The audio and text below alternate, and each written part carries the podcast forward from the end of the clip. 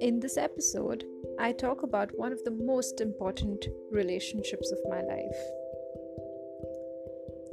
During the three weeks that I lived at the apartment close to my grandparents' place, I had no phone. Now, this part was really tough for me. Where I lived was very close to one of the people I used to love very much and to whom I had almost got married. He was one of the only two relationships I was in. I won't deny it, I still loved him and kept hoping he'd run into me whenever I was exercising in the park nearby. It brought back so many memories. The park where I would go to exercise was two roads away from his home. It was the same place where I had gone to give him a soda bottle with alcohol sneaked into it. It was also the same place where I had cried my heart out and sorted out a huge fight many years ago. It was heart wrenching for me to live this way, so close to him, yet he knew nothing of me. I would see him everywhere in my mind. He probably did not even think about me as much as I did. And I also knew that it was for the best that I was not in touch with him.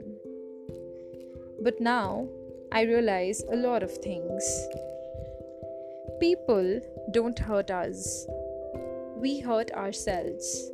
In attributing my pains to him, I had to heal from him. But my pains were never because of him, it was only because of me. It was because of the choices I made, the dreams that I wanted to live. I still have a lot of love in my heart for him. He has been one of the most instrumental figures in my life.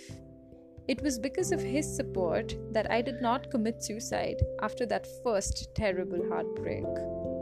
It was because of him that I learned to let go and live freely. It was he who taught me how to let another blossom and not squish someone else's growth with your love. It was he who showed me that I had wings and was the wind beneath them until I flew away. And as I flew away, I had not realized that I flew alone without him. I had changed into someone he barely recognized. And I had nothing in common with him except for memories. Even though there was a lot of love I don't think it is ever possible to stop loving a person you've loved with all your heart and soul. They just own a part of your life, and without that chapter in your story, you wouldn't be you. This man I respect from the deepest pits of my heart and will forever love him. These three weeks, as I relived so many memories with him, I broke down. One day, while I was doing Surya Namaskaras, something snapped inside of me as I crumbled to the floor in a fit of sobs. It just occurred to me that I was at fault for that breakup. I realized that I was a sick person for choosing my own freedom, my lifestyle goals, my future dreams, and using those as an excuse to break up. There's never one reason for two people to part ways. It is a compounding effect.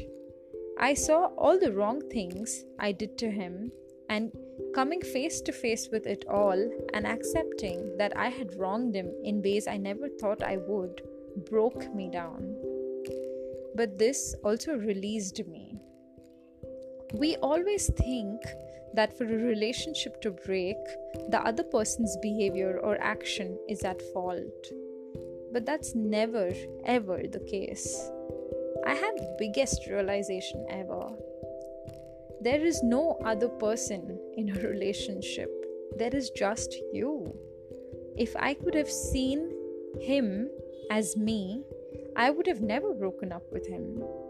If I could have explained to him instead of fighting with him, if I could have for once paused and seen that he was always on my side, if I could have just been able to see that whatever he did was exactly the right thing to do, I would have never had any conflict with him in my mind.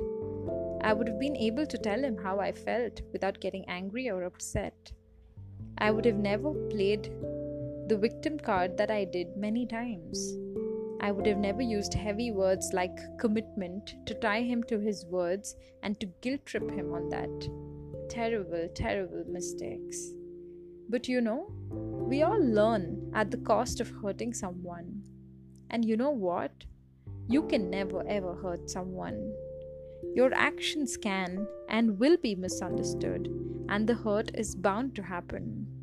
But how you resolve that matters. I really learned to let him go slowly, even though I had technically broken up with him about 8 months before that time. Healing from relationships don't take a lot of time if you really come to terms with everything.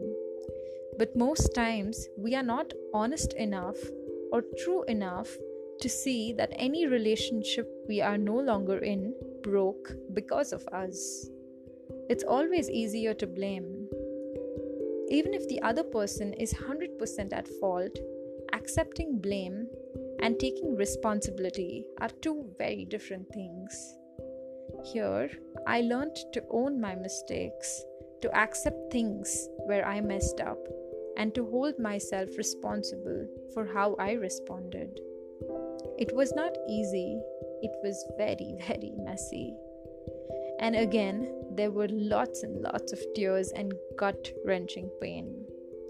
But by the end of three weeks, I was lighter.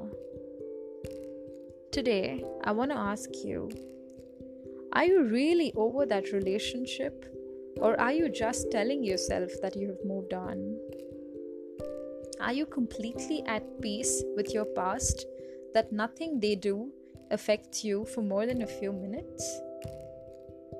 Can you say that you have learned lessons about yourself and see the mistakes you've made and see that you don't do the same in your current or future relationships? Most importantly, are you able to see yourself in your partner? Do you realize that there is no other? If so, can you ever hurt yourself, or in other words, your partner? In between all this healing from this past relationship, I almost forgot about the wonderful man from the wedding until I saw him in a dream where he was trying to contact me. Stay tuned. This is Navita Varsha, and you are listening to my journey through cancer to the second life I'm currently living. Subscribe to this podcast. New episodes are out every Sunday.